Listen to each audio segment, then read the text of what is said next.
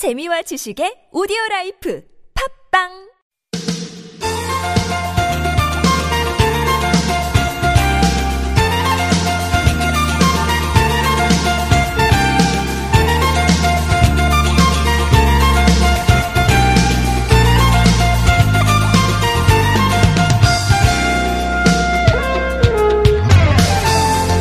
일에 지치고 힘들 때 가끔은 모든 걸 잊고 어디론가 훌쩍 떠나고 싶은데 현실이 참 여의치 않을 때가 많습니다. 금전적인 문제도 걸리고 처리해야 될 일들도 많은 것 같고 또 다시 돌아왔을 때 그 남은 일들 어떻게 감당해야 되나 여러 가지 걱정 때문에 용기 내기 쉽지 않죠. 멀리 떠나기 어렵다면 잠깐 동안 아무 생각도 안 하고 아무것도 안 하면서 그냥 가만히 있어 보는 거 어떠실까요? 아무것도 안 하는 대회, 일명 한강 멍때리기 대회가 올해도 열립니다. 할 일 없어도 뭔가를 좀 해야 되고 아무것도 안 하면 왠지 불안하다 이런 느낌 드십니까? 잠시 머리를 비우면서 새로운 경험을 해보시는 것도 괜찮을 것 같은데요. 2018년 4월 4일 수요일 서울 속으로 황호찬입니다.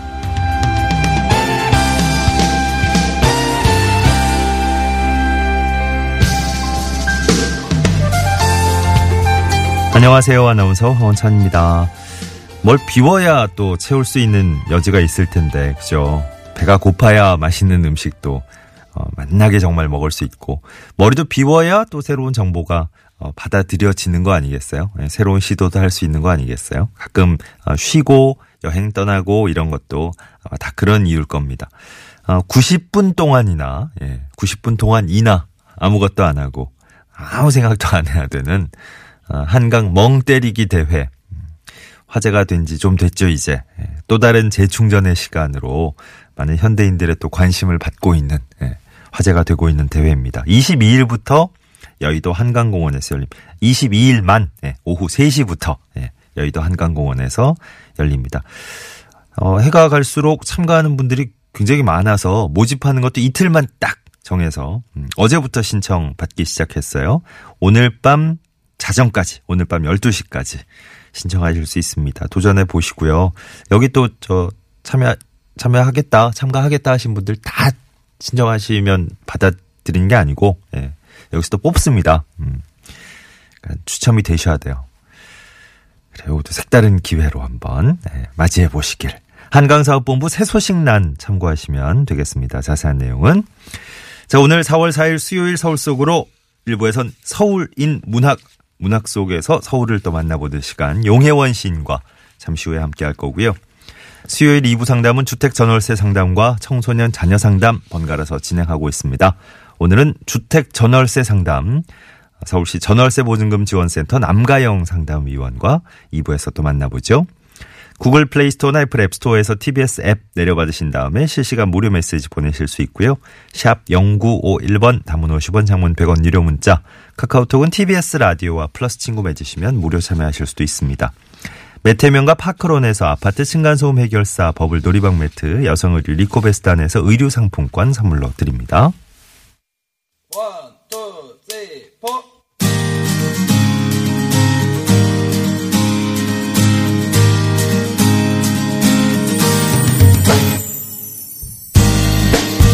CBS 게시판입니다. 먼저 경기도 소식입니다. 경기도에서 벚꽃 낭만 산책 행사 열립니다.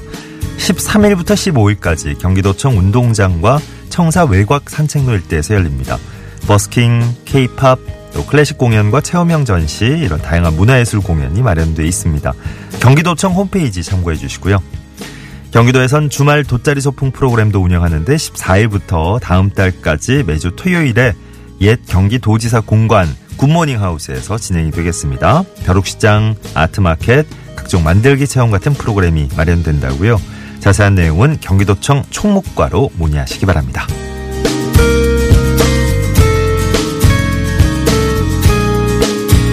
노사발전재단 서울 서부중장년 일자리 희망센터의 일자리 정보입니다. 강남구의 시설물 유지보수업체에서 현장 관리자 모집하고요. 서울 YWCA에서 시민단체 활동가 모집합니다. 두 업체 모두 워크넷 홈페이지로 지원하시면 됩니다. 자세한 내용은 노사발전재단 서울 서부 중장년 일자리 희망센터로 문의하시죠.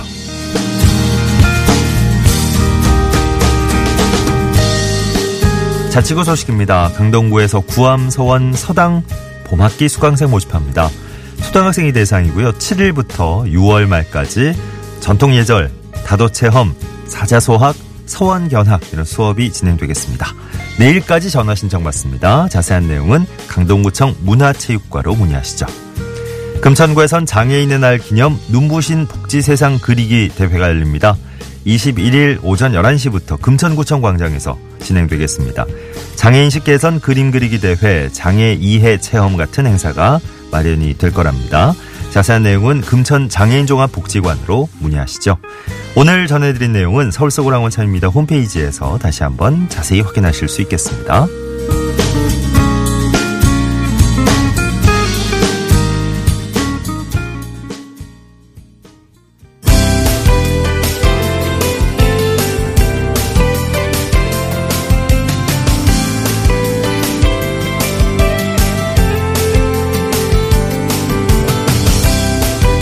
서울시의 다양한 정책, 유익한 정보들 쉽게 친절하게 알려드리는 시간입니다. 친절한 과장님 순서입니다. 창업 지원해주는 서울 창업허브 별관이 문을 열었다는 소식이에요. 서울 창업허브, 여기서는 또 어떤 도움을 우리가 받을 수 있을지 서울시 디지털창업과 임재근 팀장과 함께 자세한 내용 들어보겠습니다. 안녕하세요, 팀장님. 예, 안녕하세요. 예, 창업하는 분들 지원해드리는 서울 창업허브. 오늘 소식을 전해주신다 그러는데 지난해 개관을 했습니다. 우선 어떤 곳인지부터 알려주실까요? 예. 작년이죠. 6월 21일 날 저희 서울 창업허브 본관동에 이제 개관을 했습니다. 예. 창업허브는 이제 저희 서울시의 수많은 창업 정책하고 정보를 종합적으로 관리하는 그런 기관으로 있고요. 예비 창업자부터 저희가 성장 단계에 있는 기업까지 원스톱 서비스를 제공하는 종합 창업 지원 센터라고 할 수 있습니다. 네. 이번엔 서울 창업허브 별관이 또 문을 열었다고요? 네네. 예, 이번에 별관이 저희 3월 말에 이제 개관을 했고요. 총 35개 기업 입주 공간을 제공을 하게 되고요. 그 다음에 또 저희 창업기업이 어떤 제품을 생산하는데 지원하는 제품화 지원센터, 그리고 애로사항들을 해결해주는 기업지원센터, 그 다음에 요즘 각광받고 있는 이제 금융 관련 핀테크를 전문적으로 보육하는 핀테크 랩도 같이 개관할 예정입니다. 예. 서울 창업허브. 창업하는 분들이 이제 더 많은 도움을 좀 받으실 수 있게. 자, 근데 구체적으로 어떤 도움 받을 수 있는 건가요, 거기서는? 네, 이건 별관의 가장 특징적인 건 제품화 지원센터라고 할 수 있을 겁니다. 사실은 이제 창업기업이 아이디어를 가지고 있긴 하지만 중요한 것은 이제 제품을 생산하고 시장에 내놓는 게 아주 중요하죠, 사실은. 네. 그래서 저희 이번에 별관동에는 제품화 지원센터를 통해서 기업이 이제 거의 완제품 형태의 100개 내외의 소량 생산을 할 수 있는 미니 시뮬레이션 생산 라인을 구축했어요. 예. 그래서 기업들이 실제 시장에 내다 팔 수 있는 정도의 정교한 그런 제품을 생산해내고 또 그와 연결해서 이제 시장에서 어떻게 홍보를 하고 판매를 할 것인가, 그와 같은 이제 컨설팅, 또 이것이 이제 해외에 제대로 진출을 하고 판매될 수 있도록 하기 위해서 해외 엑셀레이터에까지 별관동에 저희가 유치를 추진 중에 있습니다. 네. 새롭게 개관한 별관동, 입주 공간 이제 다 찾나요? 창업허브에 어떤 분들이 입주할 수 있는지. 예, 우선 저희가 이번에 1차적으로 한 35개 공간 중에서 26개 기업을 먼저 선발을 했고요. 예. 주로 기업들은 저희 서울에서 이제 역점적으로 추진하고 있는 서울형 지식산업 서비스업이라든지, 그 다음에 이제 바이오 헬스라든지 첨단산업 관련된 그런 기업들이 많이 입주했고요. 네. 또 나가서는 저희가 이제 5월경에 저희가 한 예비 창업자 100개 팀, 그 다음에 이제 초기나 성장 단계에 있는 게 한 30개 팀을 저희가 추가로 더 모집할 예정이 있습니다. 예. 이제 서울 창업허브 별관까지 문을 열어서 더욱더 다양한 분야에서 또 많은 분들이 더 지원을 받으실 수 있었으면 좋겠습니다. 네. 서울시 디지털 창업과의 임재근 팀장, 오늘 도움 말씀 주셨어요. 고맙습니다. 예, 감사합니다. 네, 11시 15분 지나고 있습니다. 간밤에 세찬 바람에 비까지 야단스럽더니 이제 금방 좀 잦아들었네요. 햇빛이 살짝 비치네요. 1946번님. 7787번님도 봄비 내리는 날 창밖에 느티나무들은 새싹이 나오려고 막 꼬물꼬물한 그런 느낌이라고요. 잠깐 좀 멍하게 있는 느낌, 현대인들 다 필요할 것 같다고 한번 해볼게요 하셨네요. 기지개 쫙 켜고 서울 속으로 지금 잘 듣고 있습니다 하셨네요. 4708번님도 가만히 있는 거, 멍하니 있는 거 저 자신 있는데. 아, 여기 대회 신청을 하셨군요. 한강 멍때리기 대회. 추첨 결과만 기다리고 있습니다. 5344번님도 서울서울로 들으면서 수요일 오늘 행복 근무하고 있습니다. 다들 한 번씩 더 힘을 내주고 계시네요. 예. 아니, 저희 프로그램 할 때가 또 딱 점심시간 앞두고 있어서 힘차게 또 하루 시작했다가도 살짝 좀 진이 빠질 수 있는 그런 때인데 이걸 또 계기로 해서 한 번 더 달려갈 수 있는 힘을 얻으시면 저희도 더 좋죠. 예. 11시 16분 지나고 있습니다.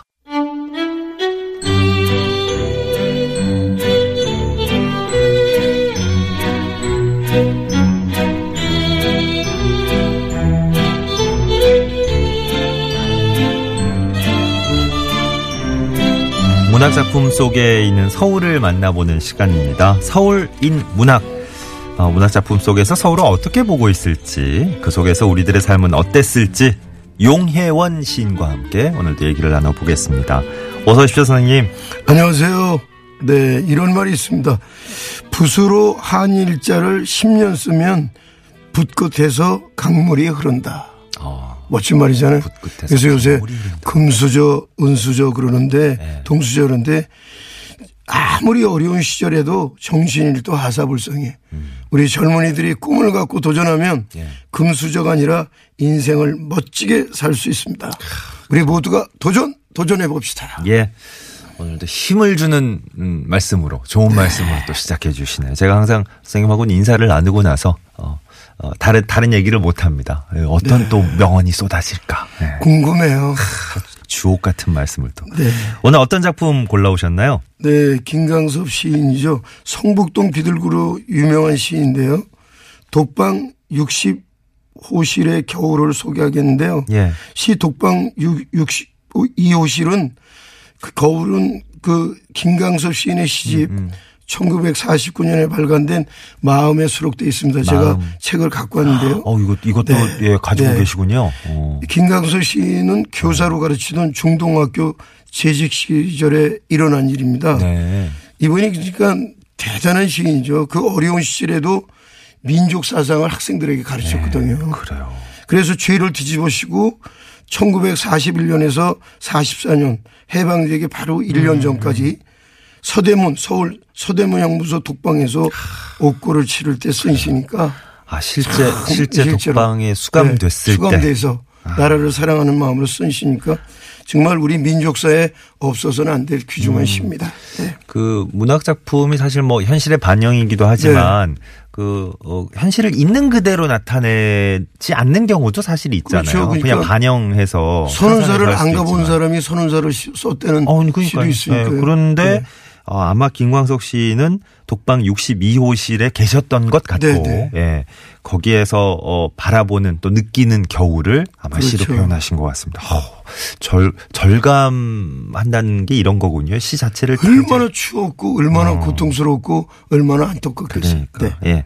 자, 김광석 씨는 잠시 조금 저 탐구를 해 주실까요? 어떤 네. 분인지. 김광석 씨는 1905년에서 태어나서 1979년에 작고한 시인인데요. 예.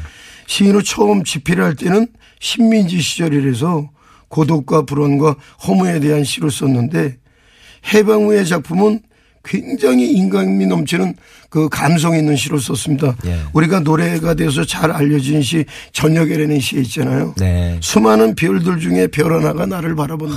그래요. 별 하나가 나를 바라봐도 시인이 되는데 이 시대 우리를 바라보는 것들이 너무나 많이 있잖아요. 맞습니다. 가족, 네. 나라, 주변 사람들이니까 우리는 이 시인의 저녁의 시에서 감동을 받아서 이 시대 정말 감동 있는 삶을 멋진 삶을 살아야 되는 게 당연한 것 같아요. 그래요. 네. 별 하나가 바라봐도 시인이 된다. 네. 저렇게 많은 별들 중에. 갑자기 또 가수가 되셨어요. 박수 한번 쳐드립니다. 유심초 형님들의. 우리 아나운서님 네. 매력이 바르고 좋은 것 같아요. 내가 여자였으면 단숨에 반했을 것 같아요. 어머나. 네. 남성이셔도 반하실 수 있습니다. 어머니. 네. 네. 고맙습니다. 자, 잠깐 분위기가 이제 너무 저희가 경건해지는 느낌이라 제가 잠깐 네. 까불어 봤는데. 네. 진짜. 왔다 갔다 해야 또 때로는 재미가 있으니까요. 그런데 다시 독방으로 가죠. 뭐. 그러니까요. 네. 일제강점기 또 광복 후에 그 삶을 살았던 김광석 시인의 느낌이 어땠을지 독방 62호실의 겨울로 한번 들어가 볼 텐데요. 용혜원 시인께서 직접 시에 일부분 아니면 전부 낭송해 주실 건가요? 네, 전부 다 낭송. 네, 알겠습니다. 전편을 한번 부탁드리겠습니다.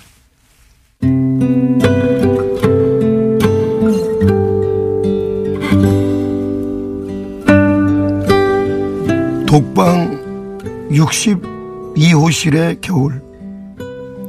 하얀 송에 쌓인 낡은 유리창 너머로 바람이 불고 까치들 우는 저녁.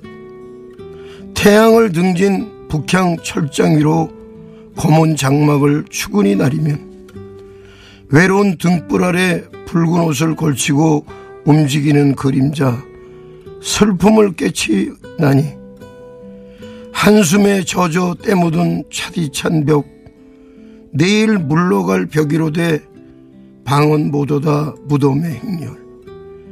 여기 생이 깃들여 정은 오고 가고 그리운 걸 고요히 열리면 가슴 속 깊이 숨은 구슬들 흘러서 눈물이 되나니 낮이나 밤이나 북향 철장은 어둡고 검은 창밖 너머로 바람은 불고.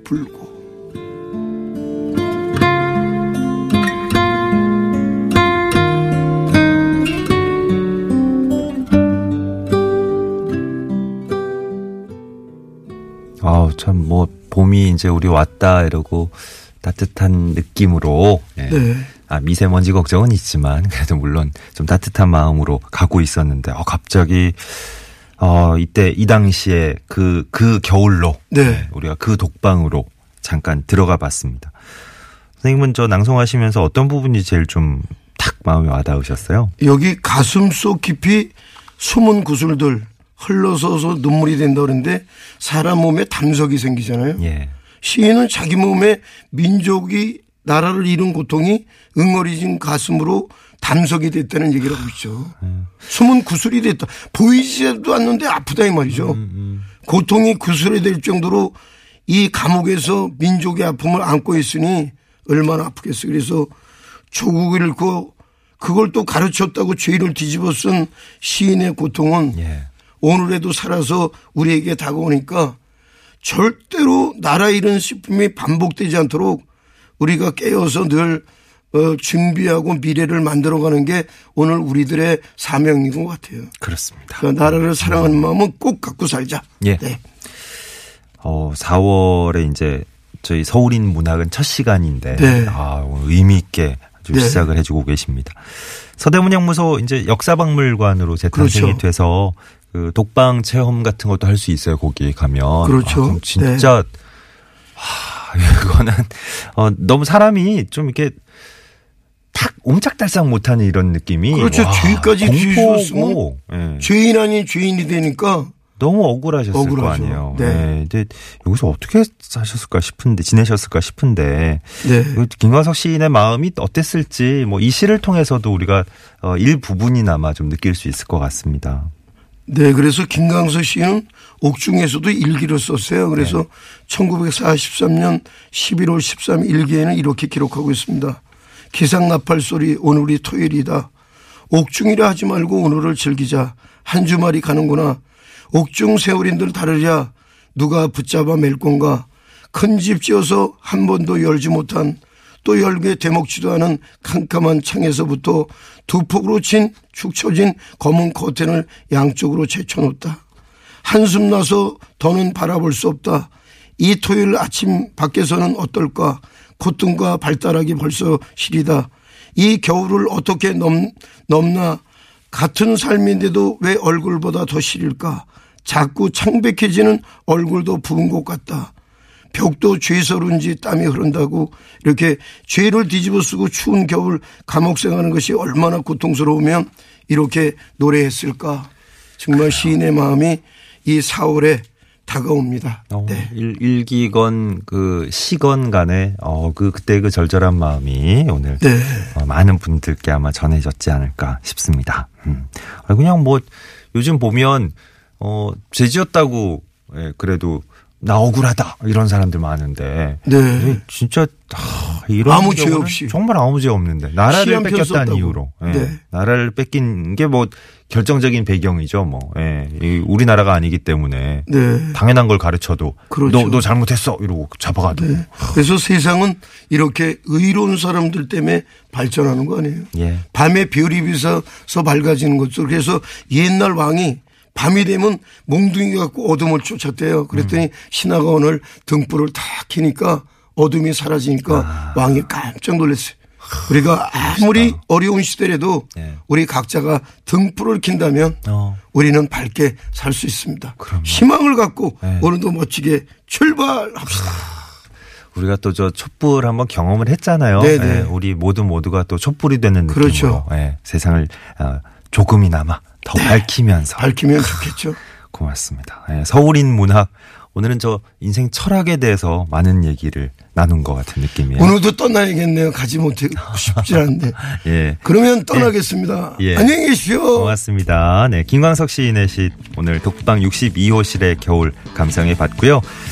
김광석 시인의 시 아까 저 얘기했죠. 저녁에라는 시구를 이제 가사로 쓴 유심초의 어디서 무엇이 되어 다시 만나랴. 네. 징짱징짱 하면서 이제 흐르고 있습니다. 서울서울의 1부 마무리하고요. 잠시 2부에선 주택 전월세 상담 이어지겠습니다. 저렇게 많은 글들 중에 별 하나가 나를 내려본다. 이렇게 많은 사람 중에 그 별 하나를 쳐다본다.